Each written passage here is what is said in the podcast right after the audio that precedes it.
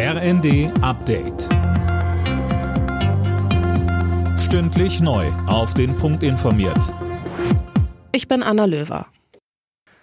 Der britische Premierminister Johnson gerät immer weiter unter Druck. Am Abend wies er die Rücktrittsforderung mehrerer Minister nach einem Krisentreffen zurück. Einen von ihnen, Bauminister Gove, entließ Johnson noch am Abend. Er bleibe im Amt und wolle sich auf die äußerst wichtigen Themen konzentrieren.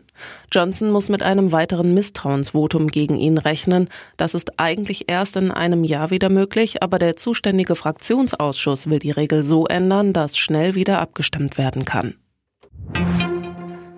Das EU-Parlament gibt Atom- und Gaskraftwerken ein grünes Label. Die Abgeordneten haben den Weg freigemacht, Investitionen in Erdgas und Atomkraft unter bestimmten Bedingungen als nachhaltig und klimafreundlich einzustufen.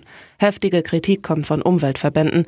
Sie sprechen von Greenwashing aber auch etliche EU-Politiker haben sich gegen die Pläne ausgesprochen, darunter der CSU-Abgeordnete Markus Ferber. Er sagte im ersten. Es ist eine politische Entscheidung und nicht eine wissenschaftlich basierte. Man will hier Frankreich einen Gefallen tun, man will Deutschland einen Gefallen tun, aber man macht der Umwelt keinen Gefallen und das Ganze macht auch keinen Sinn. Auf den deutschen Flughäfen könnte sich die Lage schon bald entspannen.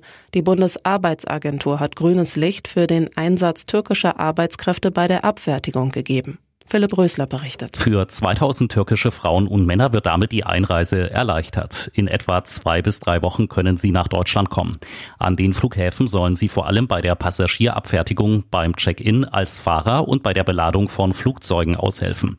Wegen des Personalmangels kommt es derzeit zu langen Warteschlangen an etlichen deutschen Flughäfen. Viele Airlines müssen sogar Flüge streichen.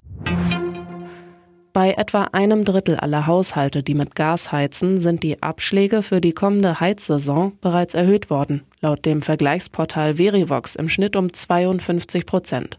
Allen anderen raten Experten, die Abschläge freiwillig zu erhöhen oder Geld für die Nachzahlung beiseite zu legen.